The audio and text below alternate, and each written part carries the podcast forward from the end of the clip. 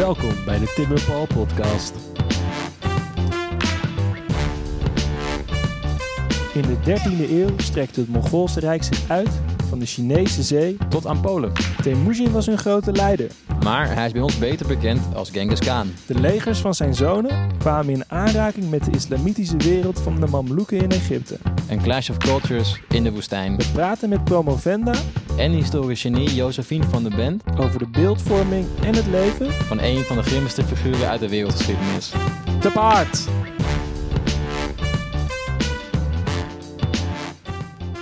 Goed, ehm, we zijn hier te gast op de Universiteit van Amsterdam in het prachtige bushuis, Tim. Wederom zou ik Wederom op maandagochtend in het bushuis. En we gaan het vandaag hebben over een onderwerp waar ik heel lang geleden iets ehm, mee gehad heb. Namelijk, dit is mijn eerste inleiding geweest in, eh, in geschiedenis. Ik speelde namelijk vroeger het spelletje Age of Empires eh 2. En daar had je een campagne met Genghis Khan. en dan kon je dan een beetje de wereld gaan veroveren. Ehm, en vandaag gaan we het hebben, eh, gaan we praten over dit onderwerp met iemand die er echt wat van af weet. Namelijk... Josephine van den Bent. Ja, en jij werkt hier. Ja, ik werk hier aan de Universiteit van Amsterdam. Althans, eh, ik ben nu gastonderzoeker. Eh, maar ik begin eigenlijk, nou eigenlijk deze week aan de Universiteit van Groningen Oké. eh, als docent. En ik ben nu eigenlijk in de laatste stadia van mijn proefschrift. Dat lever ik over twee weken in.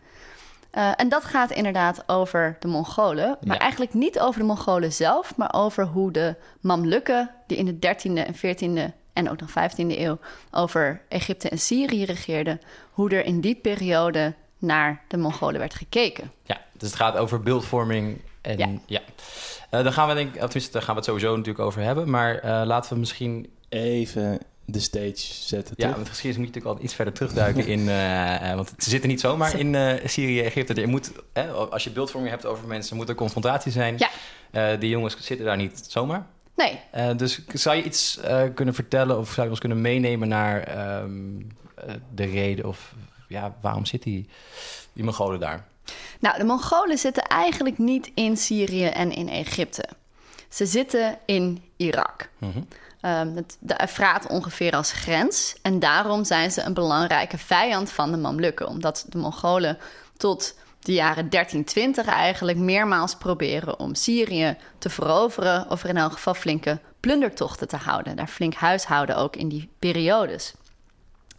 Ehm, daar komen ze inderdaad niet zomaar. Want waar tegenwoordig Mongolië ligt, dat is een behoorlijk end van die regio vandaan. Ja.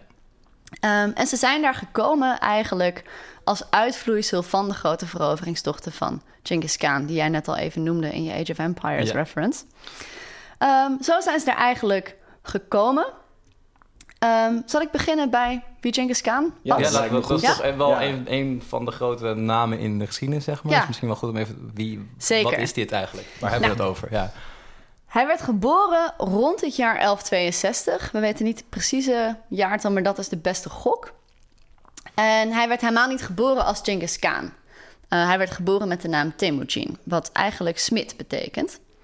Ehm, en hij heette zo omdat zijn vader vlak daarvoor een Tataar gevangen had genomen. En die heette Temujin en het was gebruik om dan een pasgeboren kind eh, daar dan naar te noemen. Tartaren waren die guys met het vlees onder hun zadel, toch? Of niet? Ehm, de heel apocryf ineens. Eh, je hebt ook wel die verhalen over de Mongolen trouwens. Ehm, want ik weet niet of jullie ooit middeleeuwse bronnen uit Europa hebben bekeken die over de Mongolen gaan. Dan is je misschien opgevallen dat ze heel vaak Tataren of Tartaren worden genoemd. ja. Ehm, zo heten ze dus eigenlijk niet. Maar die verwarring is heel wijdverbreid. De Tataren waren dus eigenlijk een vijandelijke stam ehm, ten opzichte van de Mongolen. Dat waren eigenlijk aardsvijanden. Ehm, en hier dus ook was een Tartaarse man die was gevangen genomen. Nou, waarom, even heel kort, worden ze toch vaak Tataren of Tartaren genoemd? Tartaren alleen maar in Europa, maar Tataren door heel Azië eigenlijk, ook in de islamitische wereld. Ehm, is waarschijnlijk omdat de Tataren daarvoor veel machtiger waren. En men hen dus al enigszins kende. In elk geval in eh, de islamitische wereld. Je hebt 9e, 10e eeuwse Perzische teksten die het hebben over, over een stam die ver weg woont, die Tatar heet. Ehm, en het lijkt erop dat men dus heeft gedacht toen de Mongolen kwamen, dat, dat zullen deze lui wel zijn. Het is een beetje onduidelijk hoe dat precies is ontstaan. Je ziet als je goed kijkt in de Arabische teksten ook wel een zeker onderscheid. Waarin men het toch over Murul heeft, dus Mongool, op het moment dat het om de elite gaat. Maar dat is niet consistent. Ehm, in Europa zie je dus dat dat Tataren ook wordt aangenomen. En daar wordt het uh, Tartaren zelfs, analoog aan Tartarus. Uh, Griekse mythologie van de hel. Ja. Um, nou ja, wat een beetje symbool staat voor de angst die de Mongolen de mensen wel, aanjaagden. Lieve jongens. Ja, dus, uh, maar je ziet dus eigenlijk zijn er twee verschillende stammen. Nou, die Tataar die is dus gevangen. Temujin wordt geboren. En hij wordt geboren met een bloedklot in zijn hand. En dat wordt gezien als een teken dat hij later een grote, machtige heerser zal zijn. Nou, het duurt even voordat het zover is. Want um, als hij negen is en zijn vader hem eigenlijk net heeft weggebracht naar de familie van zijn toekomstige vrouw, met wie hij zal trouwen als hij een jaar of twaalf is, Borte, um, wordt zijn vader op de terugweg vergiftigd door, je raadt het al, een stel Tataren. Hij gaat terug naar huis Um, eigenlijk met het idee om het clanleiderschap van zijn vader over te nemen. Op, op zijn tiende, elfde? Ja, op zijn negende. Negende, ja. Ja, nou jouw reactie was ook ongeveer zoals uh, de rest van de clan erover dacht. Ja, wie is dit? Dacht, uh, wie is deze guy? Nee. Dus de rest van de clan pakte zijn biezen en sloot zich aan bij een andere clan. En hij blijft dus eigenlijk over met zijn moeder... Uh, de hoofdvrouw van zijn vader. In de Mongoolse traditie is het zo dat je verschillende vrouwen kunt hebben als man. Uh, maar de hoofdvrouw is degene via wie um, de overerving wordt doorgegeven. Dus hij kon wel clanhoofd worden, maar zijn halfbroers eigenlijk niet. En dat, dat blijf je later zien. zien ja. Maar die hoofdvrouw was zijn eigen moeder. Ja, die hoofdvrouw was ja. zijn moeder. Dus hij blijft over met zijn moeder, uh, met een tweede vrouw van zijn vader. En uh, zijn eigen broertjes en zusjes en twee halfbroers. Nou, dan leven ze een aantal jaren in enorme armoede. Het is echt een kwestie van wortels uitgraven, besjes verzamelen, wat vogeltjes vangen om te eten. Um, een hoop wederwaardigheden waar ik nu niet uitgebreid op in zal gaan. Wat nog wel relevant is, dat hij op een gegeven moment een van die halfbroers vermoordt. Dat is op zich, ja.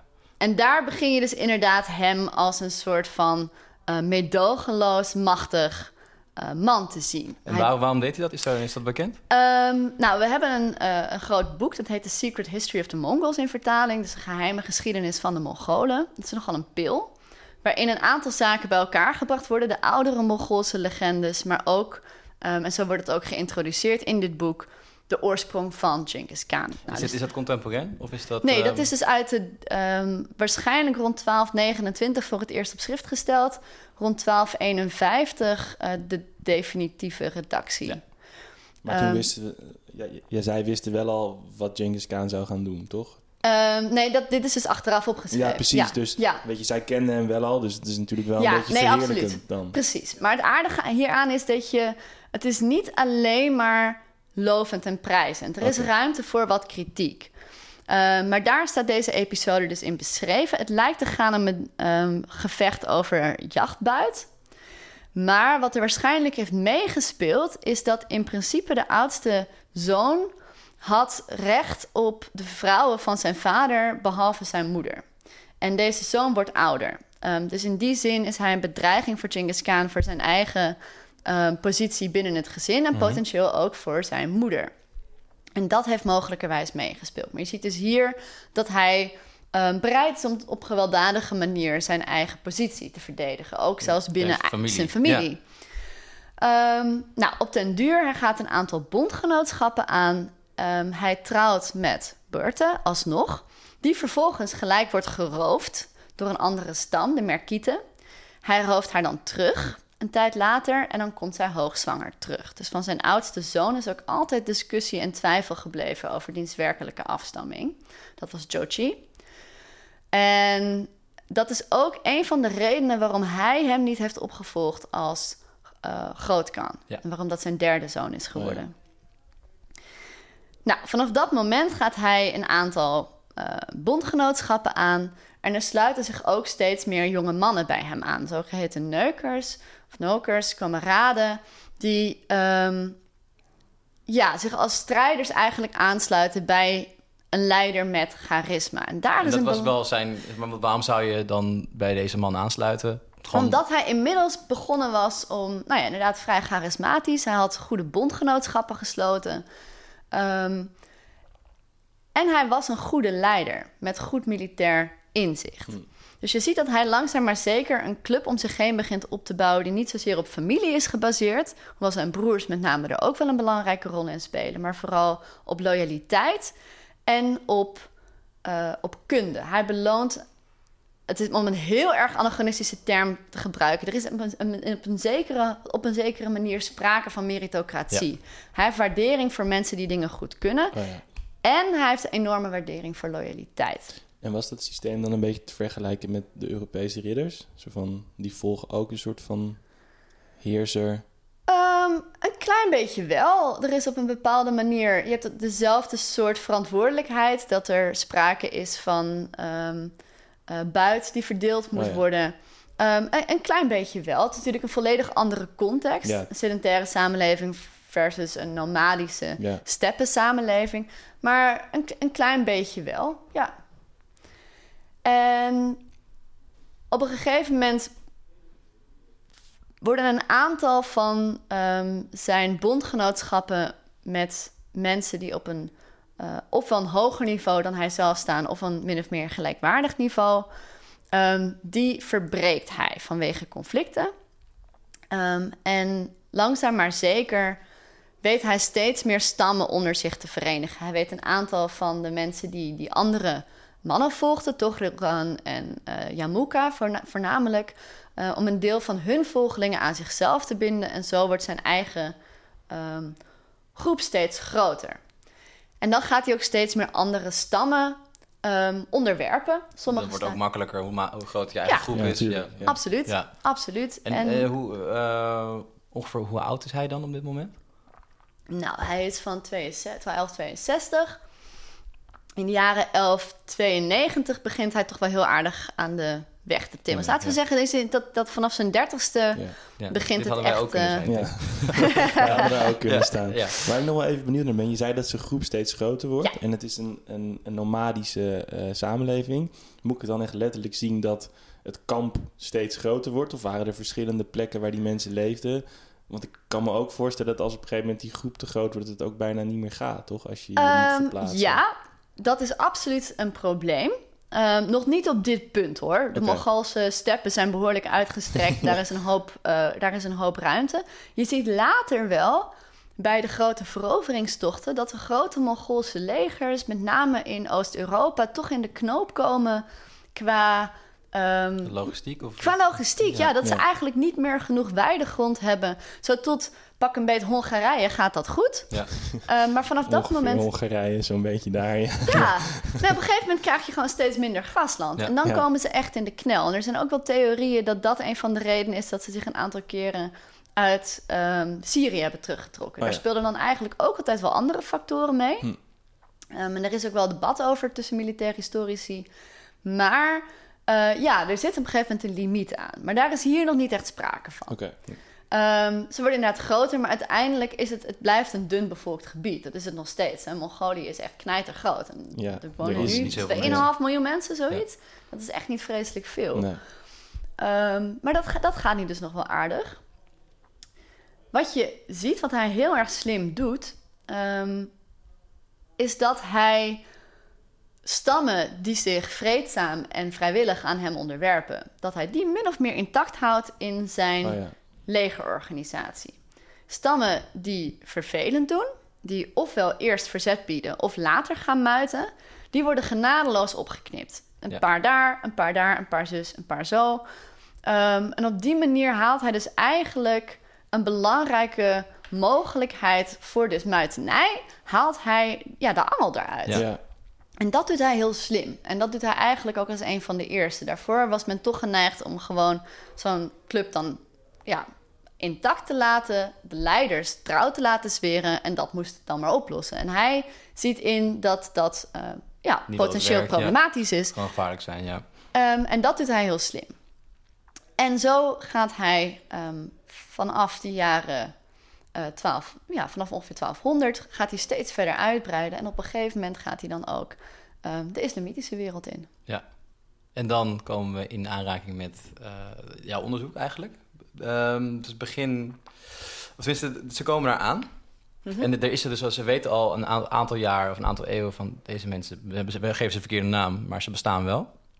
En hoe is de eerste interactie? Is dat een vreedzame interactie? Is dat eh, gewelddadig? Hoe... De allereerste wel. Ehm, wat ik nog even vergat te vertellen, Genghis Khan is op een gegeven moment natuurlijk niet meer Temujin. Hè? Wij noemen hem nu steeds Genghis Khan, maar hij wordt dat pas in 1206. Ja. Dan is dat, krijgt sorry, maar de is, is titel. Genghis Khan, is dat, dat is een titel? Khan Ja. is een titel? Dat is een titel. Over de betekenis van Genghis is nog veel discussie. Ehm, men heeft heel lang gedacht dat het van het Turkse Tengiz kwam, wat iets als oceanisch betekende en dus universeel als connotatie Mm, ja. zou hebben. Nu neigt men meer naar het Mongoolse Ching, wat iets als hart betekent. Ehm, Ook op zich logisch, ja, toch? Ja. Zeker. Eh, dat lijkt toch iets waarschijnlijker. Maar de allereerste contacten met de islamitische wereld zijn in principe vreedzaam. Eh, dat zijn handelscontacten. Er zijn, er zijn al wel wat moslims ehm, die zich in die contraien begeven, die met name als handelaars een belangrijke rol spelen. En zo komt hij eigenlijk ook voor het eerst in contact met het, eh, ja, de, de, het Khwarasmische Rijk. Dat ligt in Centraal-Azië. En daar zijn wat contacten mee. Er, zijn, eh, er is een ambassade van de uh, Shah. Want die wil wel eens, ja, die heeft gewoon gehoord van er gebeurt van alles aan, aan mijn oostkant. Eh, die stuurt er een paar. Ja, we gaan eens even kijken wat, wat daar speelt. Ja. Dat gaat aanvankelijk wel goed, maar op een gegeven moment gaat het mis en dan gaat het gelijk verschrikkelijk mis. Genghis Khan stuurt een grote handelsdelegatie naar het Khwarezmische Rijk. Ehm, hij, is steeds, hij raakt steeds geïnteresseerder in handel, ziet steeds meer in dat dat een belangrijke manier is ook om, eh, om rijkdom te verwerven. Mongoolse of nomadische rijkdom is voornamelijk gebaseerd op vee, maar dat is ja, op bepaalde manieren ook weer heel onpraktisch. Ehm, en hij is steeds meer geïnteresseerd in die handel. Dus hij stuurt een handelsdelegatie van moslims naar het Khwarezmische Rijk. En die komen aan in een plekje dat heet Utrar. En de gouverneur van de eh Shah die daar zit, die heeft zijn oog op de rijkdommen eh, waarmee deze handelaars allemaal aankomen. Plus dat hij ze, al- alles wat zegt, hij verdenkt van spionage. En ehm, hij laat ze allemaal ombrengen. En dat moet met de goedkeuring van de Khwarezmische Shah zijn geweest. Dat kan hij niet op eigen Ja, houtje hebben gedaan. houtje Nee. Er zijn een aantal regels voor de Mongolen. En één daarvan is dat je nooit Niet- ambassadeurs Het vermoordt. lijkt me een heel sympathiek eh, regel, ja. Ja. dat is echt not done. Dat kan niet. Ehm, dat, geeft, dat belandt je in verschrikkelijke problemen. De Mamlukken eh, hebben dat later ook nog een keertje aan de hand. Genghis Khan is woedend, maar hij geeft ze het voordeel van de twijfel. Dus hij stuurt opnieuw drie eh, ambassadeurs, ditmaal naar de Shah, om te zeggen: luister, dit is er gebeurd. Ja, vinden wij niet leuk. Wij zijn, ja, precies. Wij zijn boos. Wij willen die man uitgeleverd Ja, hebben. ja. De Shah zegt nee. En hij vermoordt wederom een van de ambassadeurs. En van de andere twee eh, scheert hij hun baarden af, een vernedering, en stuurt hen ja, terug. nou, dan weet Genghis Khan, ik, ik moet nu ingrijpen. Dit is, ja, dit- hier moet ik iets tegen doen. Dat doet hij ook. Hij eh, gaat die kant op met zijn legers, belegert Otrar. Dat duurt een maand of vijf. En dan wordt de stad volledig uitgemoord. Ehm, de andere helft van het leger trekt in de tussentijd door naar Bukhara en Samarkand. Eh, de twee, twee hele belangrijke steden van het Khwarezmische Rijk. En eh, begint daar aan de belegering en verovering. En ook dat gaat er heel bloedig aan toe. En dit is eigenlijk, ehm, met name Bukhara en Samarkand, zijn altijd wel de belangrijkste Centraal-Aziatische islamitische steden geweest. Dus dat nieuws komt vrij Waar snel ligt dit onge- ongeveer Ja, in, in dit moderne ligt context? zeg in ehm, het huidige Oezbekistan. Ja. Oh ja. En dat nieuws komt de islamitische wereld in. En men schrikt zich dan uiteraard een ongeluk. Ehm, Want er is is- eigenlijk niks meer van die steden over. Dat is... Ehm, nee, er is, er, er is een behoorlijke verwoesting geweest. Ehm, en je ziet ook, als je gaat kijken naar latere auteurs, hoe zij dat beschrijven. Je hebt een aantal vroege bronnen. Je hebt eh, ehm, met name Ibn al-Athir is belangrijk. Hij wist hier, heeft hier heel gedetailleerd over geschreven. Zijn werk is een belangrijke bron voor latere auteurs. En wat je ziet is dat zij Um, Ibn al-Athir kan je heel erg zien hoe bang hij eigenlijk is. Hij woont in een deel van Irak dat eigenlijk ook bedreigd wordt door de Mongolen op dat moment. Hoewel tijdens zijn leven, hij sterft in 1233, um, zijn stad niet wordt bedreigd. Maar uh, je voelt echt die angst uit zijn tekst. Bij latere auteurs is dat iets minder. De Mongolen zijn inmiddels wat bekender. Men, men weet waar ze mee dealen. Maar je ziet wel dat ze enerzijds heel erg uh, dat geweld benadrukken. En anderzijds ook heel sterk benadrukken hoe gewelddadig zij waren tegenover islam als religie. Dat zij moskeeën doelbewust vernietigden, dat ze Korans in de greppel gooiden, dat idee. En kan je daar iets over zeggen? Um, was dat toen de beeldvorming dat mensen dachten, oh frek, ze komen eraan? Of, of waren ze echt zo? Was het echt gewoon Um, er zit waarschijnlijk wel een kern van waarheid in. Hmm. Ja, de Mongolen waren inderdaad wel heel gewelddadig. Nou hoorde dat ook een beetje bij oorlogsvoering in die periode. Um, maar zelfs daarbinnen beschouwde men wel het geweld dat de Mongolen gebruikten als excessief. Excessief en nieuw. Dat, dat, dat zie je ook steeds in de bron dat mensen steeds zegt: op deze schaal hebben we dit nog nooit gezien.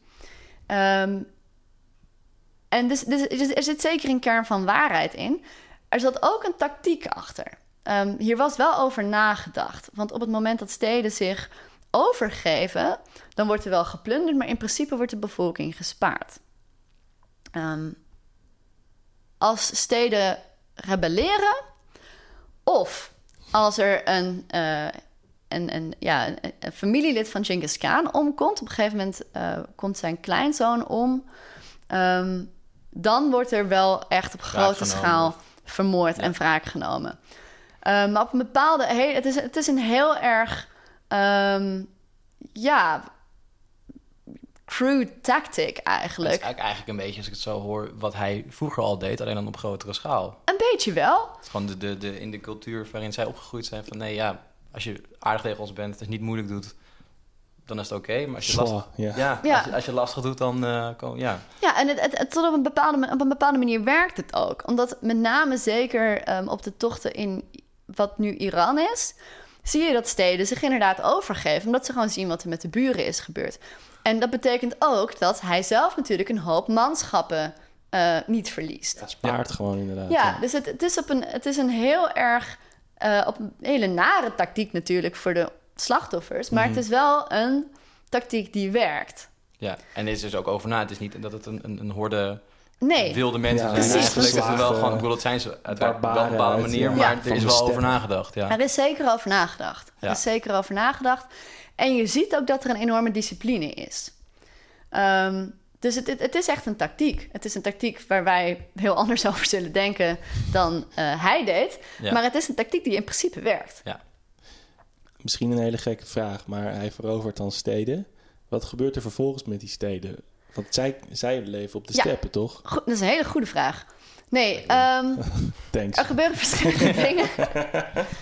Uh, aanvankelijk is men nog niet zo bezig met het stichten van echt een rijk.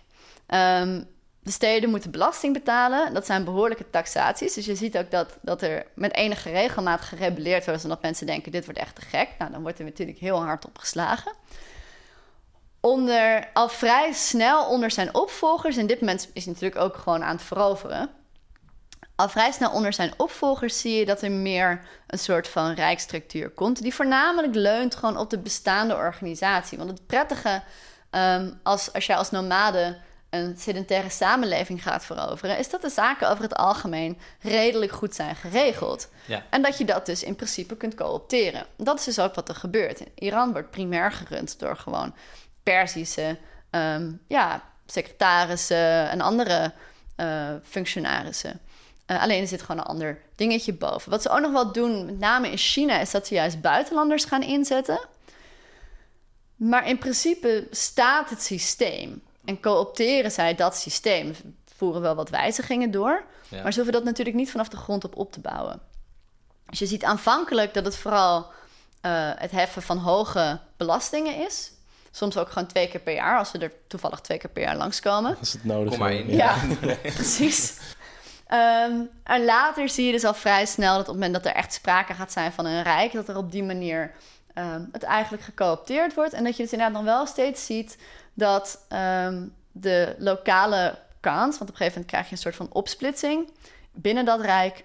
eh, dat die inderdaad vaak nog wel tussen verschillende kampeerplekken, tussen oerdoes, zoals dat dan heet, eh, rondtrekken. Ehm, dus je, er komt een soort van mix. Ja. Een soort van hybride organisatie, ja. Ja. En nog even terugkomen op dit, want in de beeldvorming, of in ieder geval, er wordt dan gezegd van de moskees worden ehm, vernietigd, de Korans worden verbrand. Maar je zei net ook dat er eh, in de delegatie van, eh, van de Mongolen, dat er ook moslims bij zaten. Dus het is niet Ja. per definitie eh, een anti-islamitische of Nee, anti-christelijke... Nee, daar eh, absoluut geen sprake van. nee. Ehm, Korans werd trouwens niet verbrand. Hè? Het, Hm. Ze werden in een greppel gegooid. Dit is een, op zich wel een interessant verhaal. Ehm, de citadel hield het nog een tijdje vol in Bukhara. Eh, dus je had, een- in veel islamitische steden heb je een citadel, een, ver- ja, een verstevigd middenstuk, Een soort kasteel ook. Ja, een soort kasteel vaak. Ehm, de stad had zich al overgegeven. Wat je dus wel vaker ziet bij belegingen... is dat de citadel dan nog een tijdje... daar zitten dan ook wat militairen... die houden het nog een tijdje vol. Gooi je nog wat dingen van de muur af. Tot Precies. Het, ja. Nou, de Mongolen dwingen de lokale bevolking om te helpen... om de slotgracht, de greppel rond die citadel te dempen. En dat doen ze dan onder andere met materiaal uit de moskeeën. Eh, dus daar wordt natuurlijk door de historici is men heel erg boos om. Wat je ziet is dat ehm, de eerdere historici hebben het inderdaad gewoon over onderdelen daarvan. Dingen, ja. Ehm, en bijvoorbeeld de minbars, dus de preekgestoelte. Je ziet dat latere auteurs daar steeds daar dingen aan gaan toevoegen... en bijvoorbeeld zeggen dat ze ook er Korans erin gooien. Ehm, wat dus niet per se in die bronnen staat. En waaruit je dus ziet is dat zij heel bewust eigenlijk een beeld creëren... van de Mongolen als een, ja, echt als de ander, de, de vijand van islam. In de praktijk was dat helemaal niet per se zo. Ehm, de Mongolen waren voor, nou Genghis Khan en de mensen direct om hem heen voornamelijk shamanistisch. Maar er waren op de steppen wel degelijk verschillende religies vertegenwoordigd. Je had best wel wat Nestoriaanse christenen. Ehm, veel Turkse stammen, met name verder naar het westen, waren eh, moslim. Men kende dus vaak wel die verschillende religies en dat sloot ook elkaar helemaal niet per se uit. Ehm, men was best. Ja, men was best bereid om. Dat, dat, is helemaal niet per se problematisch. Dat is wat je wel vaker ziet bij polytheïstische godsdiensten. Ehm, dat daar altijd ruimte is. Om, Ja. nog, om nog eentje op te nemen. Er kan er nog wel eentje bij. Of je kunt inderdaad zien van... oké, dus dat is van ons deze god... en bij jullie is dat die. Ja. Dus wat je wel ziet is dat bijvoorbeeld... Zelf, zelfde ding, andere naam. Ja. Ehm, en überhaupt had men ook wel een idee van... ja, als je je kansen spreidt... Hè, dat helpt. ja, waarom, ja. Het kan Waarom niet? beter worden. Dus Genghis Khan was over het algemeen ehm, eh, geneigd om zich heel vriendelijk op te stellen tegenover vertegenwoordigers, eigenlijk van welke religie dan ook, mits ze maar voor hem baden en anderzijds ehm, hem steunden. Maar hij was, hij was, geen, het was niet een shamanism-only policy of Nee. zo. Dat was helemaal niet aan de hand. Hij was eigenlijk in dat opzicht, zou je hem religieus tolerant kunnen noemen. Pragmatisch. Pragmatisch. Het was meer zoals pragmatisch. altijd, Ja, ja. ja. We Maar- hebben dat eerder gehoord.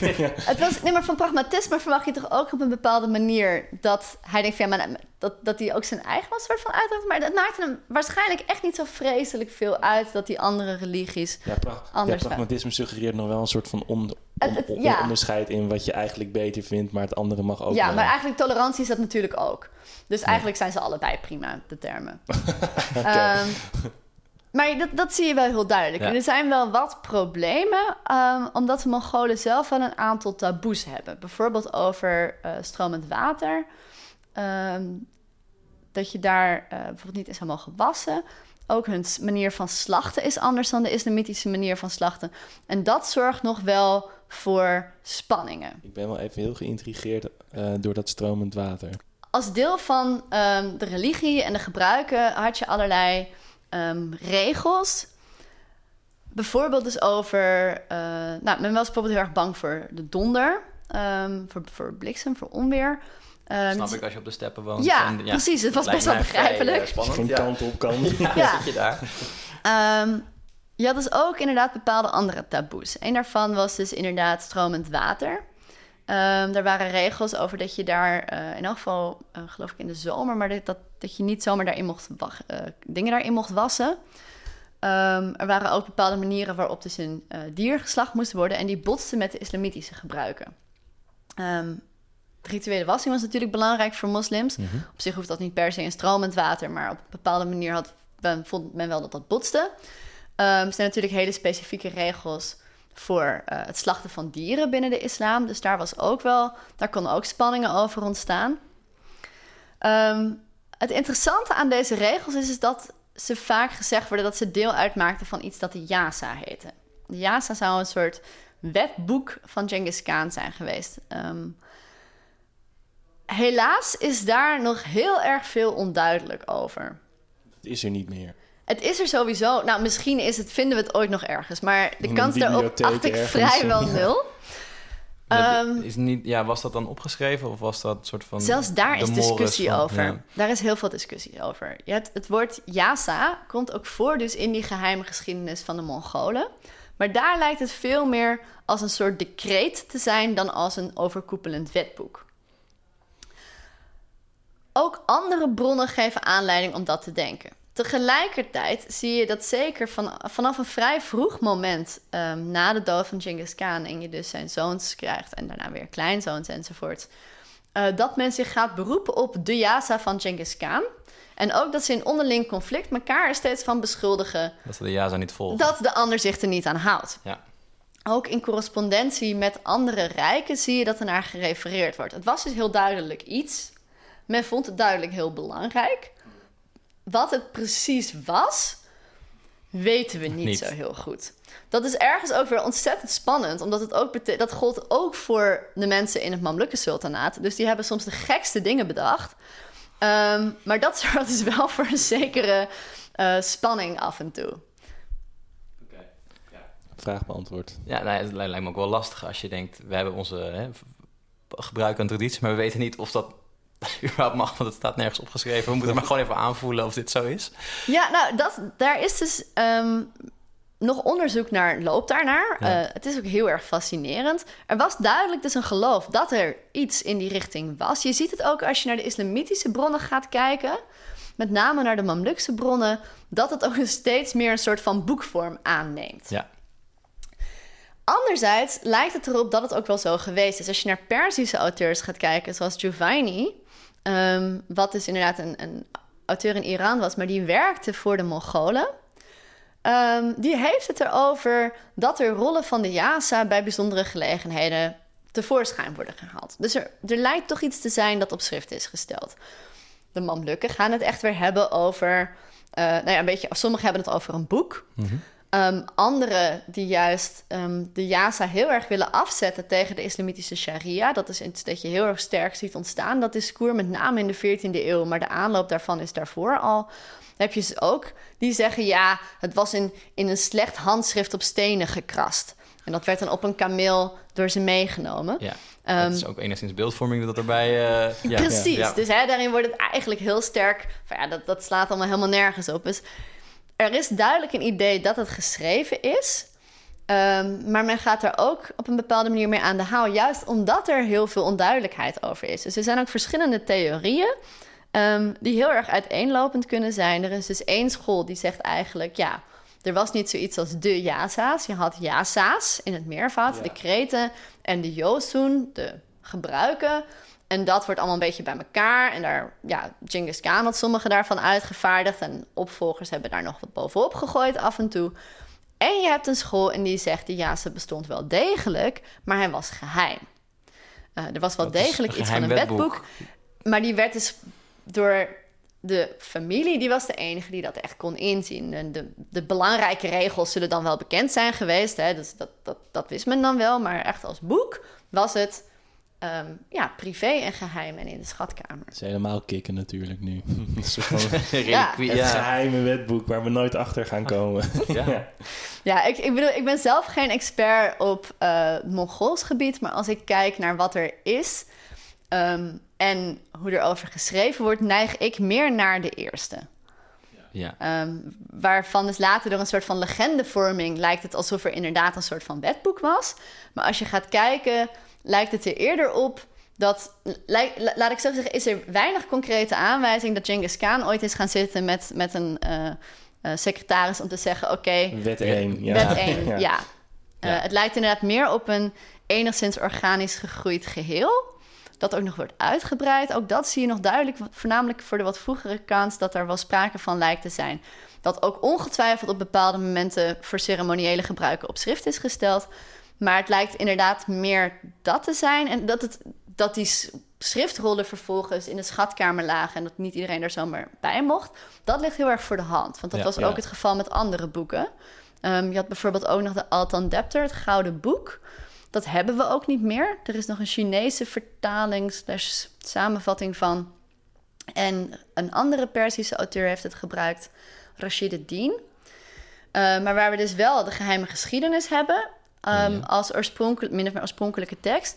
ehm, is de Altan Depter verloren gegaan. Een deel van die informatie is er nog wel... maar Rashid ad-Din kreeg dat ook mondeling, die informatie. Hij mocht niet zelf met die boeken aan de slag. Ja, dus dat is een Dus lastig... dat geheimhouding, dat Ja. op zich slaat het ook wel, Wel ergens op. Ja, is best logisch, toch? Ja, dus ik, ik, we hebben waarschijnlijk te maken met een combinatie van de twee. Ja. Zoals het heel vaak, Ja, is in de wetenschap. Ja, nuance, hey. Leuk. Nee, Ehm, ja, je raakt er nu al eh, een, een tijdje aan, maar dit- laten we dan voorzichtig eh, richting jouw, jouw onderzoek Ja. eh, gebied gaan, jouw specialisme eigenlijk dan. Eh, want ze zitten nu eh, begin 13e eeuw. Ja. Dus we, zijn, eh, we, hebben ehm Oezbekistan redelijk in de as gelegd. Hadden ze maar die ambassadeurs moeten Ja. vermoorden, eigen schuld, dikke bult. En ze gaan verder richting Syrië. Eh, dan nog niet eigenlijk. Ehm, dus Bukhara, Samarkand zit je rond 1220, 1221. Dan buigt men een tijdje af richting Irak, waar dan nog het Abbaside kalifaat zit. Er is niet zoveel van over op dat moment. Eh, maar ze zitten er nog wel. De kalif krijgt het ook gelijk behoorlijk benauwd. Probeert wanhopig om, eh, ja, probeert wanhopig om eh, nog wat verenigde krachten eh, op te roepen. Dat lukt maar matig. Maar gelukkig voor hem is het op dat moment ook niet nodig. Want die Khwarizm Shah is gevlucht. Ehm, en men is eigenlijk, op een gegeven moment gaat die ergens, weet, weet ze waar die is, gaan ze eigenlijk daar achteraan. Een deel van de andere troepen zijn bezig met zijn zoon. Dus eigenlijk er zijn wat andere dingen aan de hand. Ehm, dus men trekt weer, weer naar boven. Men gaat een behoorlijk stuk ook de Kipchak-steppen op. Ehm, onderwerpt daar eh, de meeste stammen Als je er toch bent. als je er toch bent. En in 1227 overlijdt dan Genghis Khan. Dus men is dan sowieso even met andere zaken bezig. Er moet opvolging geregeld worden. Dat gebeurt middels een zogeheten Kurultai. Ehm daarin wordt zijn zoon een soort van samenkomst van nou ja, eigenlijk alle belangrijke eh, mensen binnen dat ja, steppenrijk. Eh, en zijn zoon Eugedei wordt dan gekozen als grootkan.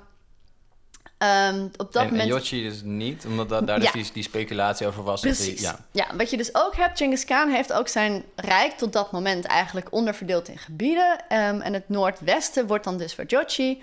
Um, Ogeda wordt grootkan. Chagatai, zijn tweede zoon, die krijgt eh, Centraal-Azië, ehm, dat gebied. En voor Toli is het meer zijn jongste zoon, ehm, het zuiden en de, eigenlijk een beetje de thuislanden. Ehm, je ziet dat men in deze periode zich eigenlijk ook voornamelijk bezig gaat houden met China. Daar hebben ze stukjes wel al van veroverd dan, maar dat gaat moeizaam, met name het zuiden. Dus daar is men dan eh, behoorlijk mee bezig. Men gaat eigenlijk richting weer de islamitische wereld. Echt tot die tijd af en toe geeft er wel een stad zich over hoor. Het, het, het, het, het, in een Het heel langzaam Ja, het tempo. kabbelt een beetje verder. Ja, het kabbelt een beetje verder in een langzaam tempo. Maar de eigenlijk, nou ja, wat, als ze echt weer terugkomen, dan zit je in 1258. Uh, Oh ja. Of eigenlijk iets daarvoor, want het duurt even voor ze in Bagdad zijn. Dat is onder Monkekaan. En die stuurt zijn broer Hulegu eh, richting Iran en Irak. Er is een beetje discussie over of het echt de bedoeling was dat hij daar vervolgens een eigen kanaat zou stichten. Het antwoord daarop is waarschijnlijk niet, maar dat heeft hij wel gedaan. gedaan. Wat hij gedaan heeft, hij is die kant op gegaan. ehm, heeft eerst de Ismaëlieten, of misschien beter bekend als de Assassijnen, waar men last van had, onderworpen. Of eigenlijk gewoon een kopje kleiner gemaakt. Ehm, en gaat dan naar Bagdad in 1258. Nou, Bagdad valt. En de kalif wordt vermoord, Musta'sim Billah. Dat is de laatste Abbasidische kalif in Bagdad. Dat is natuurlijk een enorme schok voor Ja, de islamitische wereld. Ja. Ken je een, ehm, zeg maar de, de term kalif? Wat, eh, Oh ja. we, we- de- we kennen de, de term waarschijnlijk, maar wat, wat houdt het in en De, waarom is het belangrijk? De kalif is ehm, eigenlijk officieel de wereldlijk en tot een bepaalde manier ook een religieus heerser over de islamitische wereld. De hele islamitische wereld. Ja, in theorie. Ja. Ehm, in de praktijk is dat eigenlijk nooit zo. Dat in het begin is dat heel even gelukt, maar al heel snel lukt dat niet meer. Dus wat je ziet is dat met name in deze periode zijn werkelijke macht is vrijwel nul. Ehm, hij wordt in het zadel gehouden door een Turkse dynastie. Hij heeft eigenlijk niks in de melk te brokkelen. Maar wat je ziet is dat nominaal zullen alle andere dynastieën zweren trouw aan de kalif. Ja. Het is eigenlijk een puur symbolische functie op dit moment. Maar een symbolische functie. Dus het moment dat hij vermoord wordt en er dus ook geen kalif meer is. Ja. heeft een grote symboliek. Een beetje, Ja. ja. Ik kan het zeg maar vergelijken met eh, hè, de paus wordt eh, een kopje kleiner gemaakt. Een beetje. Het is een ander soort systeem. Ehm, dus het, het is niet helemaal vergelijkbaar. Maar, maar qua symbolische waarde misschien wel. Ja. Ehm, dus dat is een klap. Er is nog altijd veel discussie over hoe die is vermoord. We hadden het net over een van die regels van de Mongolen... dat je dus ambassadeurs niet vermoordt. Een andere regel is dat je van nobel bloed mag je niet verspillen. Mag niet, het mag niet op de grond raken. Dus nobelen worden vermoord door verwurging... of doordat hun Want dat is Ja, of doordat hun rug, rug of nek netjes. gebroken Ja, wordt. ja.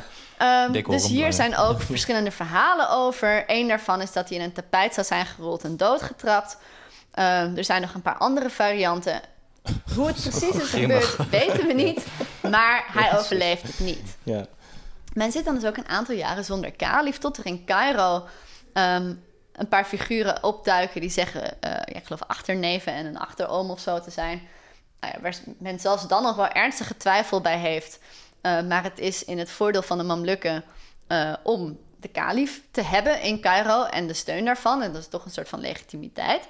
Ehm, dus men gaat daarin mee, maar dat is altijd onderwerp van discussie gebleven. Ehm, maar Bagdad wordt dus veroverd. Nou, vanaf Bagdad trekt men door de Uifraat over richting Aleppo. Ehm, dat is een behoorlijke slagpartij. Dan trekt in Damascus geeft zich over. Die ziet dan, die denkt dat lijkt me geen, dat, dat willen we hier niet. Eh, hetzelfde geldt ook voor Homs en Hama. En de Syrische troepen vluchten dus naar Cairo. Die vluchten die kant op. De politieke situatie in Syrië en Egypte is op dat moment vrij ingewikkeld. Dat was het Zoals eigenlijk volgens mij altijd. ja, maar dit was dan wel zelfs daarbinnen een nog iets ingewikkelder Ingewikkelde. situatie. Je had in eh, tot 1250 waren, waren dit allebei Ayyubide gebieden. Dus eigenlijk de afstammelingen van Saladin, van Salah ad-Din. Ja.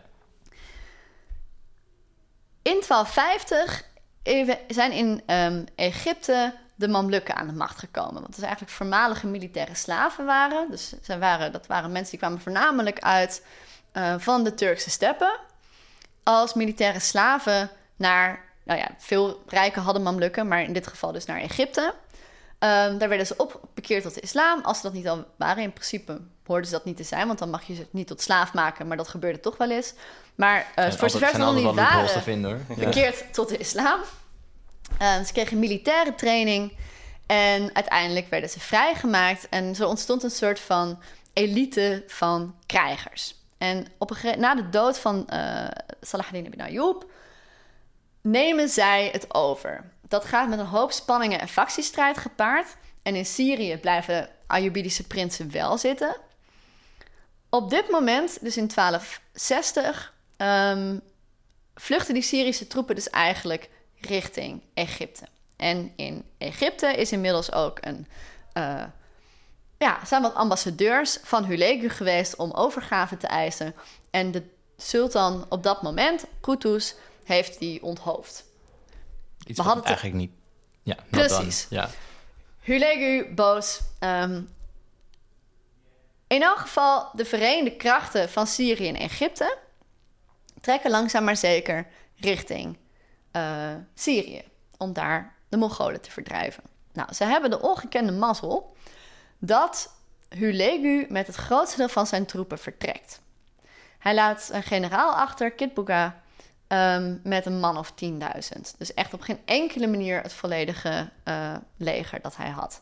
Nou, waarom vertrekt hij? Een van de redenen die wel is aangedragen, is dus dat er te weinig grasland zou zijn geweest. Ja, daar hadden we het eerder over Ja. gehad. Ja. Dat is wel in twijfel getrokken. Misschien heeft het meegespeeld. Wat belangrijker is geweest, is dat de Grootkan overleed, Monkenkan overleed en er was een opvolgingsstrijd. En hij gaat dus deels terug om zich daarin te mengen. En er is inmiddels een conflict ontstaan tussen de afstammelingen van, afstammelingen van Yochi, die dus in de het eerste lijn van de, de- oudste zoon Ja. van... eh, ja? die dus in eh, het noordwesten zit. En hemzelf. En dat gaat over de graslanden van Azerbeidzjan. Ehm, beide hebben een claim. Die van Yochi is waarschijnlijk wat sterker.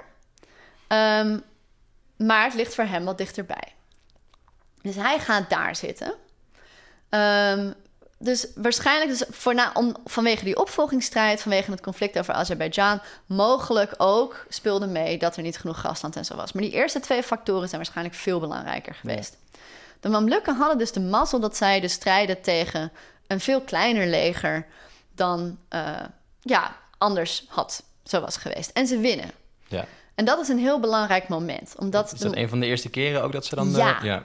dat is eigenlijk de eerste keer. Genghis Khan heeft zelf nog wel een keer een flinke nederlaag geleden. Maar het is eigenlijk de eerste keer dat de Mongolen ehm, op deze veroveringstochten echt verslagen worden. Dus dat is een heel belangrijk moment. Het is ook het begin van wat een bekend historicus Roeven Amitai wel een koude oorlog heeft genoemd tussen het Ilkanaat en de, het Mamlukke Sultanaat.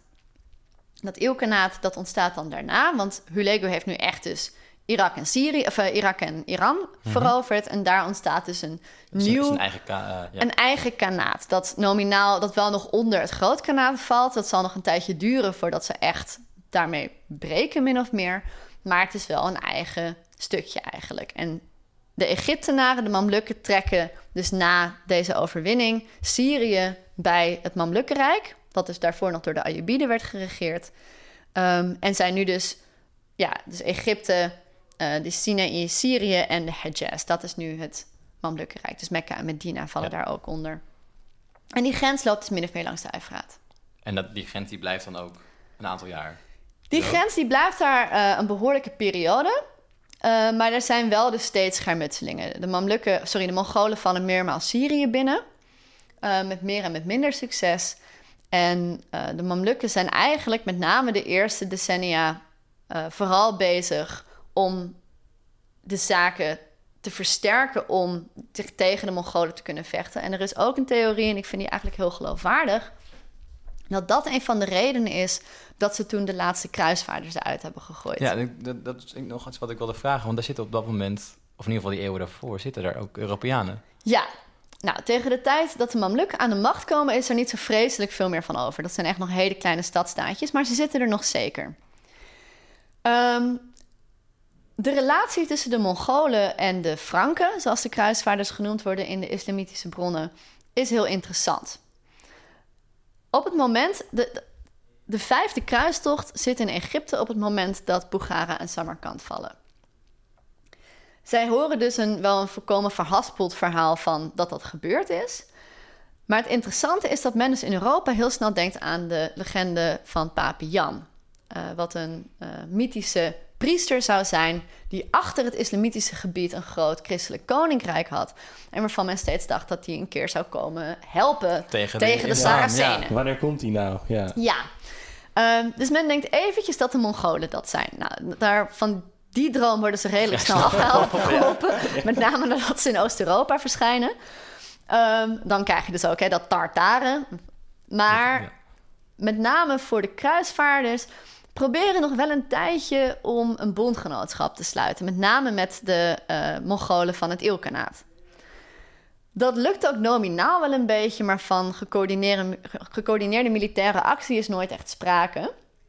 En je merkt ook dat, dat de Franken, de kruisvaarders, ook wel een beetje nerveus worden ervan. Want dus met die allereerste tocht ehm, naar de slag bij Anjalut van 1260, waarin de Mamlukken dus de Mongolen verslaan, Ja. Ehm, trekken zij ook over Frankisch gebied. En hebben ze een soort neutraliteitsafspraak gemaakt. Omdat ook de, de kruisvaarders toch wel een beetje nerveus worden.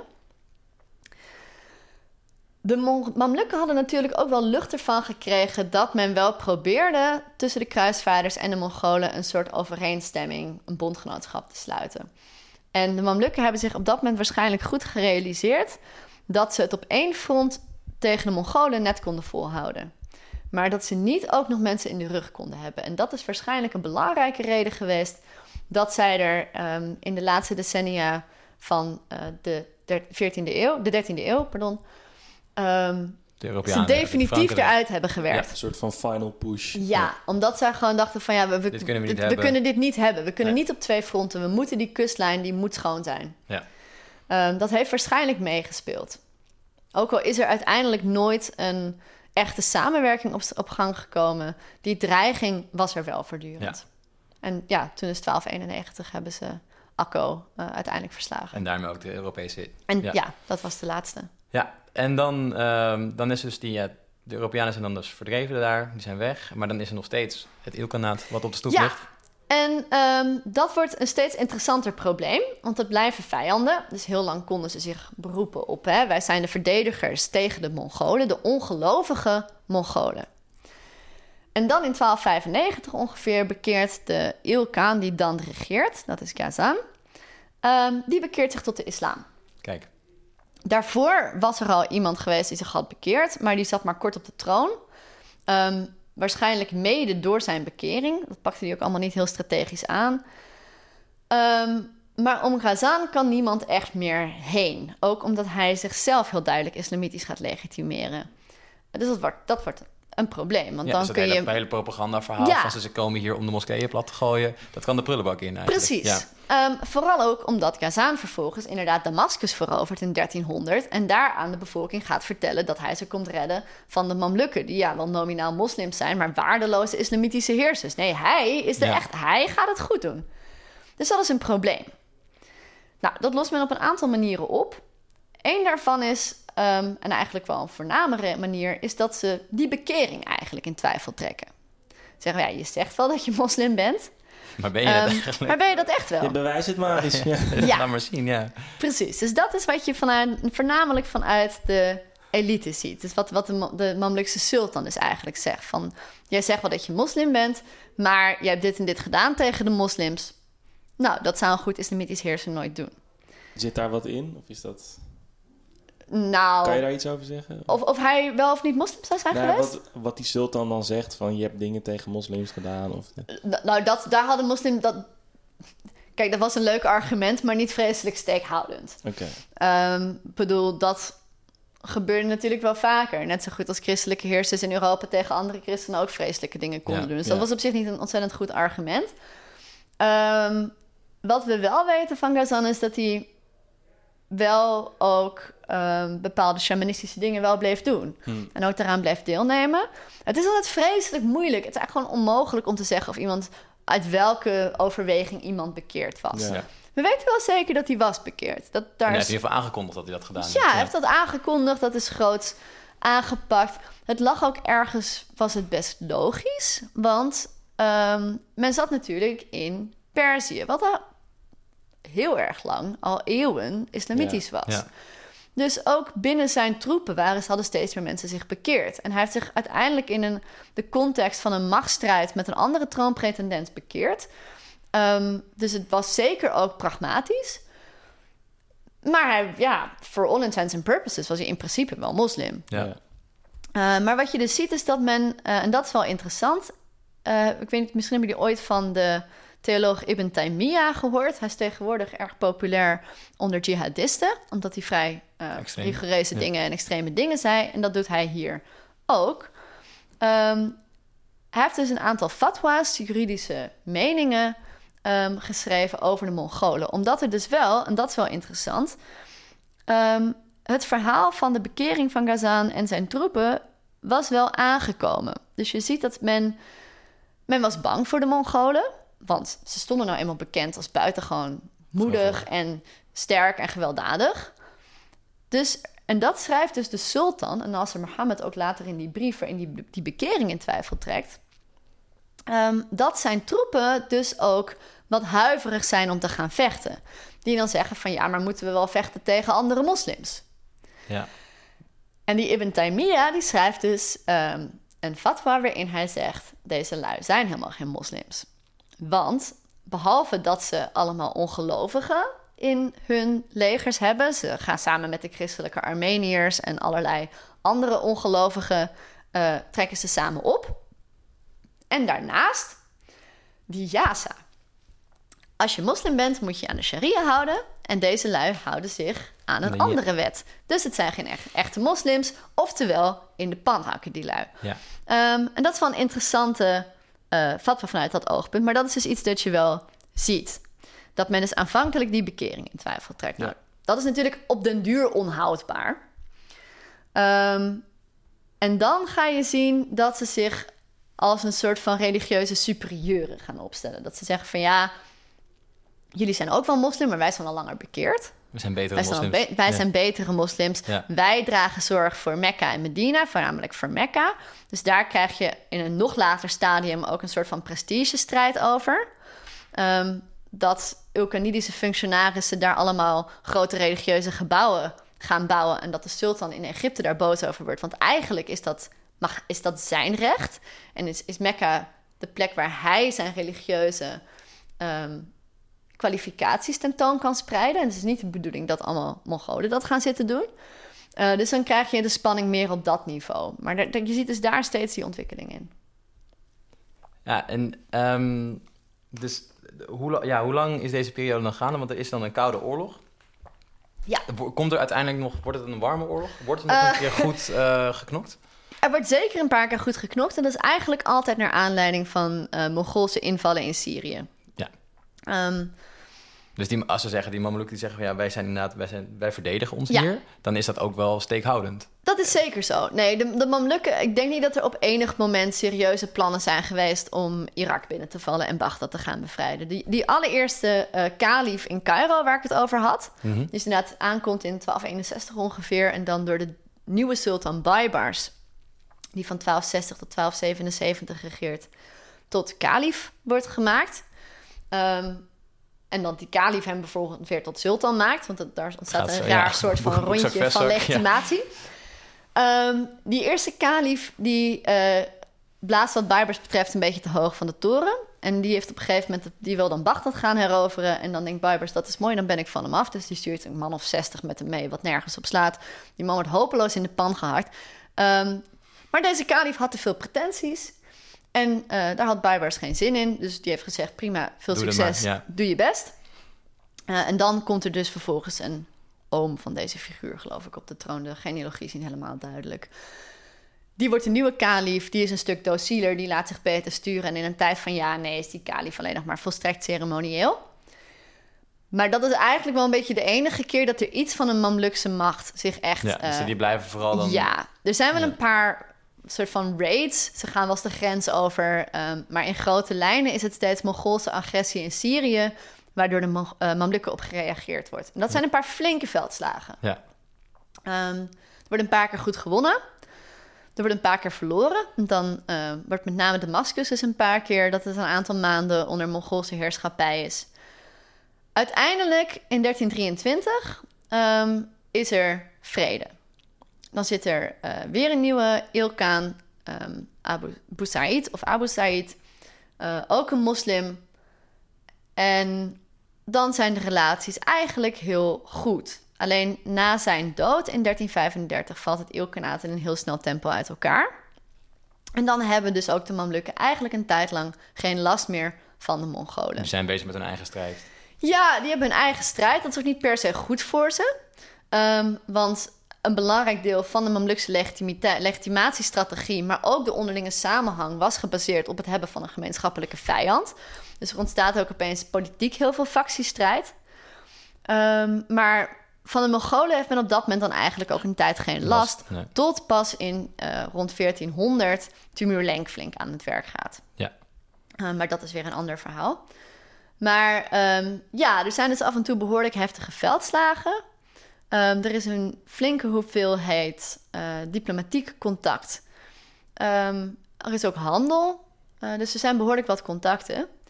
En het is ook nog wel relevant om te bedenken. eh, we hadden het eerder al over de Gouden Horde, met wie het Ilkanaat ruzie had over Azerbeidzjan. Ja. De Gouden Horde is dus een van de belangrijkste bondgenoten van de Mamlukken. Maar de Gouden Horde, dat zijn dus ook Mongolen. Mongolen. Ja. Ja. Dus hoe... Huh? Huh?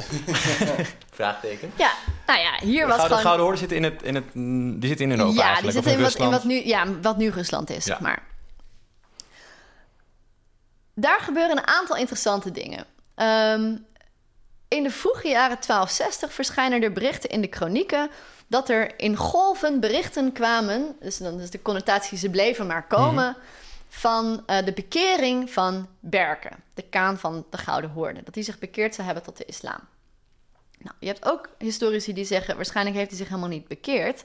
Zijn moeder eh, was Khwarizmisch, dus van die, dat van die Shah van eerder. Waarschijnlijk was hij dus islamitisch opgevoed. Dat kan. Wat in, in het Mamlukse sultanaat komt het aan als een bekering. Mhm. Eh, dus dat is wel interessant. En beide partijen weten ook dat de ander in de clinch ligt met Hulegu. Dus er is een uitwisseling. eh, eigenlijk vrij gelijktijdig wordt er eerst met een handelsmissie een brief meegestuurd en andersom. Eh, dus er, men probeert wat contact op te zetten. Eh, op een gegeven moment komt er een hele grote groep Mongolen aan in het Mamlukke sultanaat. Er verschijnt gewoon een groep Mongolen te paard met familie en aanhang en alles. Die blijken uit de Gouden Hoorde te komen. Die zijn door Berke naar Hulegu gestuurd in een ander conflict. Toen zij nog geen conflict hadden, dat conflict breekt uit. En Berke heeft tegen hen gezegd: Kom terug. Als dat nou niet lukt, ga dan naar Egypte. Dus nou, die lui komen aan. Die worden hoffelijk ontvangen. Ze hadden wel met de Mamlukken hadden meteen in de gaten, dit zijn andere... Eh, nee, dat was even een Ja. beetje verwarrend. Ehm, er zijn ook dus... Dit weten we van eigenlijk één chroniek die echt aan het hof is geschreven. Dus die heeft waarschijnlijk gelijk. Een andere chroniek die eh, een aantal bronnen daarvan afzat. Dus die zegt ook ergens dat hij het heeft van iemand die het heeft van iemand anders. En diegene vertrouwde die heel erg. Die heeft het er dus over dat ze eigenlijk uit het Ilkanaat zouden komen. Maar ze lijken inderdaad toch uit de Gouden Horde te zijn gekomen. Ehm, deze lui zijn of al moslim of bekeren zich. Ehm, ze worden geïntegreerd in, eh, de Mamlukse, in het Mamlukse leger. En ehm, er komen ook een aantal ambassadeurs van Berke in, aan. En hij stuurt een aantal ambassadeurs, Baibars stuurt een aantal ambassadeurs naar het noorden, naar Berke. Eh, en daar gaan ook twee van die figuren van die immigratiegroep, de Wafidiyah worden die genoemd, gaan mee. Ga mee, ja. Nou, dat loopt allemaal in het begin niet super soepel, want ze moeten via Constantinopel. Ehm, en daar worden ze een tijdje opgehouden. Dus, dus er is ook een hele dierentuin meegestuurd. Eh, de meeste daarvan, waaronder volgens mij een giraf, gaan ze allemaal dood. Oh. Dat is echt heel zielig. Maar eh, uiteindelijk komt men toch aan. En er ontstaat inderdaad een bondgenootschap. En die wordt ook heel erg in islamitische termen uitgedrukt. Waarin ehm Baibars dus eigenlijk ehm, ja, hem verwelkomt in de islamitische gemeenschap. Eh, er nog eens even goed op wijst dat Hulegu de kalif heeft vermoord. Dat het ook wel zaak is dat Berke dus daar wat aan gaat doen. Hè? Ja. De profeet Mohammed vocht ook tegen zijn eigen familie toen dat nodig bleek. Tegen zijn eigen stam. Eh, dus dat moet Berke ook doen. Dus zij vinden elkaar eigenlijk in een vijandschap jegens het Ilkanaat... en aanvankelijk dus ook in een gedeelde religie. Ja. Dat zie je ook heel sterk als je gaat kijken naar de manier waarop Berke wordt beschreven in de, islami- of in de Mamlukse bronnen. Ehm, heel veel nadruk op eh, zijn religiositeit. Dat hij eh tentmoskeeën had, dat er allemaal imams en muezzins in dienst waren. Eh, allemaal van dat soort Dus verhalen. bij hem geloven ze het wel heel duidelijk wat zijn Ja. redenen ook zijn geweest om te bekeren of wat zijn achtergrond Ja. daar ook al is. Maar dat is gewoon, oké, dit nemen we gewoon meteen weer voor feit aan. Dit is een, Ja, een ware moslim, zeg maar. Ja, nou, dat, er is ook geen twijfel dat hij dat was. Ja. Eh, maar inderdaad, men grijpt dat heel sterk aan. En dat laatste zie je ook vooral heel erg als je gaat kijken tussen zijn regering en die van Uzbek, eh, die in de 14e eeuw zit. En onder wie het eigenlijk pas echt geïslamiseerd raakt. Want die figuren daartussen zijn eigenlijk allemaal geen moslim. toch zie je dat ehm, de Mamlukse auteurs op de een of andere manier toch steeds het weten te benadrukken dat hij was misschien wel geen moslim, maar van alle groepen behandelde hij wel de moslims het best. Ah, Of je ja. hebt een andere man, Goed genoeg dat is ook geen moslim, Prima. Komt in de buurt. Ja. maar zijn zoon wel. Dus als je, je hebt daar vaak, dat heet een tarjama. Dat is een soort biografie van iemand die eh, dan is overleden. Dus dan zie je in de tarjama's van deze kan, zie je dan, gaan eigenlijk over zijn zoon. Dus ja, deze man was dan eh, was geen moslim, maar was wel, eh, ondanks dat, toch rechtvaardig, et cetera. Zijn zoon was wel moslim. Ik krijg een heel lang verhaal over die zoon. Hoe vroom die allemaal wel niet was. Helaas, de zoon is eerder overleden. Ehm, de persoon om wie het ging overleed in dat en dat jaar. Dus je ziet dat ze voor de Gouden Horde, ook als er helemaal geen aanleiding voor is... en eigenlijk ze dus gewoon een stel ongelovigen zijn vanuit hun perspectief... dat ze toch hun best doen om er nog iets van een islamitisch sausje Ja, overheen ja. te krijgen. Omdat het hun belangrijkste bondgenoot was. Ook hiervoor geldt dat er nooit sprake is geweest van een gecoördineerde militaire actie. Ehm, maar ze waren wel belangrijk voor elkaar. Niet in het minst omdat de meeste militaire slaven uit het gebied van de Gouden Horde kwamen. En ja. die had het sultanaat nodig om te overleven. Eh, dus die relatie was heel belangrijk. Ja. Omdat ze, en eh, nou ja, ze deelden een vijand. Hè? De vijand van mijn vijand is mijn vriend. En ze waren ook ehm, voor Berken was het Mamlukse sultanaat ook wel belangrijk voor een bepaalde mate van religieuze legitimiteit. Ehm, en andersom was de Gouden Horde heel belangrijk voor de slaven die ze nodig hadden. Ja, dus er is er een wederzijds eh Ja. eh, ding bij. Ja, en ehm, dan... Oké, er komt dus geen militaire clash met de Gouden Horde en het Ilkanaat. Maar dat Ilkanaat, dat stort langzaam.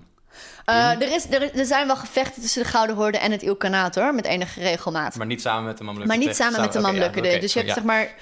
De Franken en de, eh, het Ilkanaat strijden nooit samen tegen de Mamlukken. En de Mamlukken en de Gouden Horde strijden nooit samen tegen het Nee. Ilkanaat. Maar er, er, is, er wordt Er genoeg wordt genoeg, gevochten. genoeg, Ja. Ehm, en dan zijn we een beetje aan het einde gekomen van de, zeg maar, de, de, de, ehm, wat je noemde Tim, Timur Lenk. Ja. Dat is iemand die in de 14e eeuw laat... Laat 14e eeuw. Ja, dat, ja. dat is misschien een iets ander verhaal voor, dan, dan voor nu. Maar daarmee is eigenlijk ook wel de, de Mongoolse invloed in dat...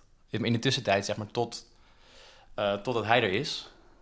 eh, is er dus eigenlijk geen Mongoolse structuur daar meer. Of, Nou, het kabbelt wel door hoor. Ehm, het Ilkanaat valt gewoon een beetje uiteen in verschillende machtscentra. De Gouden Horde houdt het ook nog echt een tijdje vol. ja.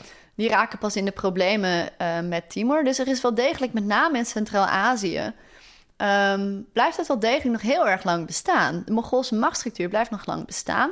En met name ook Mongoolse ideeën over legitimiteit. Tot in de 18e en 19e eeuw heb je dynastieën die zich beroepen ehm, op een af- op afstamming van Genghis Khan. Ehm, dat, dat zie je wel degelijk. Ja. En Timur Lenk doet dat ook. Die doet dat heel slim zelfs. Ehm, hij is zelf ook niet... Hij stamt zelf niet af van Genghis Khan. Hij zou afstammen wel van een eh, voorvader van Genghis Khan... maar dat is een soort van eerder afgesplitst. Eh, dus hij heeft ook altijd een ehm marionettenkaan naast zich. Vaak jong. Die dan namens wie hij dan Ja, ja. zou regeren. Ehm, maar je ziet dus Timur Lenk, die weet nog de zaak één keer behoorlijk groot bij elkaar te brengen. Maar de legitimiteitsstrategieën, ehm, die blijven wel, de- wel degelijk bestaan. Ja, het heeft nog een hele lange geschiedenis. En je hebt ook, ehm, er is toch vaak de gedachte dat de Mongolen eigenlijk de zaken alleen maar vernietigd zouden hebben. Voor Irak geldt dat er inderdaad wel heel veel, voor Irak en Iran, dat er wel heel veel is vernietigd. Absoluut. Ehm, er geldt ook, maar daar moet bij gezegd worden dat de zaak sowieso al, ehm, dat het niet goed ging. Na die eerste reeks van ehm, destructieve verovering, wat ik al zei, dat, dat er toch een soort van rijk wordt opgericht. Uiteindelijk is de erfenis niet één van vernietiging. Dat is wel iets wat je nog zegt. Je hoort in, met name in de Arabische wereld nog wel zeggen dat, dat door de Mongolen, eh, dat het daardoor komt dat het Midden-Oosten eh, achter zou lopen Ja, of zo. ze 200 jaar terug de tijd in worden gestuurd. Ja, Dat, en dat valt... Ik bedoel, voor de mensen die toen leefden... viel het natuurlijk absoluut niet mee. En was het verschrikkelijk en, en dramatisch. Eh, en traumatisch. En, maar over het algemeen... ehm, in sommige gebieden zijn inderdaad wel blijvend eh, ernstig geraakt. Maar heel veel andere gebieden zijn heel snel opgebloeid. Uh, ook mede door die Pax Mongolica, waardoor heel veel handel mogelijk was. In deze periode zijn heel veel zaken uit China voor het eerst ook in Europa terechtgekomen. Ja, dit is ook een beetje dan uh, Marco Polo gaat hier dan heen en weer. Ja. Uh, maar denk ook bijvoorbeeld aan Willem van Rubroek. Dat dacht waren... ik niet aan, maar... Dat waren allemaal reizigers die die reizen onder andere konden maken... doordat de Mongolen daar zaten. Ja. Um, er was veel handel, er was veel nijverheid. Um, dus ja, aanvankelijk was het heel destructief... maar dat is zeker niet de enige erfenis geweest. Um, en er is ook gewoon gebouwd en uh, er zijn dingen gemaakt... en er zijn um, stappen gezet. En soms vast ook twee stappen voorwaarts, drie stappen terug. Zoals in het geval van de Ilganidische Kaan. Die probeerde naar Chinees voorbeeld papiergeld in te voeren in Perzië. Wat dramatisch mislukte en uh, uiteindelijk leidde tot zijn afzetting. Goed idee, man. Toch geprobeerd. ja, ja, ja. De, daar was geen draagvlak voor. Nee. Dus de bazaar ging staken. Ja, toen was het snel gebeurd met het initiatief. Ja, ja. Um, maar je ziet dus dat, uh, dat, dat er niet alleen maar... Dat, er ging zeker niet alleen maar destructie van uit. Dat was nee. zeker niet het geval. Nee, maar dat is natuurlijk... Dat, dat is nog... Um, dat is een beetje op de tijd gaan. We gaan tijd letten, maar dan ja. uh, hebben we over de, over de beeldvorming... Uh, wat we nu hebben. Als, als wij denken aan Genghis Khan... of als wij denken aan de, de, de Mongoolse hordes, dan, is dat, dan ja. zijn dat barbaren en die hebben alles Precies, die kort, alles, kort en klein geslagen. slaan, En een heel groot rijk hebben gehad uiteraard ook. Maar daar houdt het wel een beetje mee op, zeg Ja. maar. En, maar dat is dus in het begin zeker zo, maar Ja, ik bedoel, er, zijn, er, is, er is natuurlijk een basis in realiteit voor dat beeld. Met name Ja. die eerste veroveringen waren heftig en traumatisch. Maar je kunt daar natuurlijk geen rijk op bouwen. Als je alles continu kort en klein slaat. krijg je geen belasting in, toch? Precies Ja, ja. dat. En Ja. dat hadden ze snel in de gaten. Ja. Ehm, en natuurlijk was het allemaal geen roze geur en maneschijn. En, ehm, maar het is denk ik wel belangrijk om dat in de gaten te houden. Omdat je het vaak nog altijd op die manier terug ziet komen. Ehm, ook in de Arabische wereld overigens. Daar wordt ISIS bijvoorbeeld voortdurend met eh Mongolen vergeleken. En ja, voor die eerste veroveringen snap ik heel goed waarom. Maar als je gaat kijken over de eeuwen, zie je dus... Nou ja, wat ik zei, tot in de 18e en 19e eeuw... regeerden er sedentaire dynastieën... ehm, die hun afstammeling konden traceren... eh, hun afstamming konden traceren naar Genghis Khan. Ja. Ehm, dus ja, ze begonnen met destructie... maar daarna hebben ze wel degelijk een rijk opgebouwd. Ja. Ehm, bouwend op de fundering van, andere er rijken, lagen, ja. uiteraard, heel sterk. Maar dat was er wel degelijk. Ja. En ehm, dan ga ik denk ik naar mijn laatste vraag toe, Tim. Of jij, wil jij nog... eh, nee, ik, ik ben het mee. Ja, oké. Ehm, jij bent nu bijna klaar, zei net tijdens Ja. de introductietijd met jouw eh, promotieonderzoek. Yes. Eh, dat heeft al een titel. Eh, ja, de, de, de Mongols through Mamluk eyes. Kijk eens aan. en eh, dat is, wanneer kunnen wij dat inzien als leken? Wanneer kan ik het Eh, lezen? Ja, wanneer kunnen wij dat lezen? Nou, eh, vanaf 31 eh, januari, dan eh, promoveer ik in de aula van de Universiteit van Amsterdam. Dus daar is iedereen die dat wil van harte welkom Bij deze. bij deze. Ehm, nee, vanaf dat moment, eh, het zal nog wel onder embargo zijn. ehm, want ik wil het nog uitbrengen als boek. Maar wie mij mailt, krijgt tegen die tijd wel een exemplaar, een pdf eh, opgestuurd... onder voorwaarde dat hij niet mag circuleren. Ja. Ehm, maar dan mag je het zeker lezen. Ehm, dus ja, rond die tijd. Alright, nou wij zijn er dan eh, Leuk. denk ik bij in de Wij zijn er- Absoluut, dankjewel voor je, voor je tijd. Super. Ja, heel erg bedankt. Yes.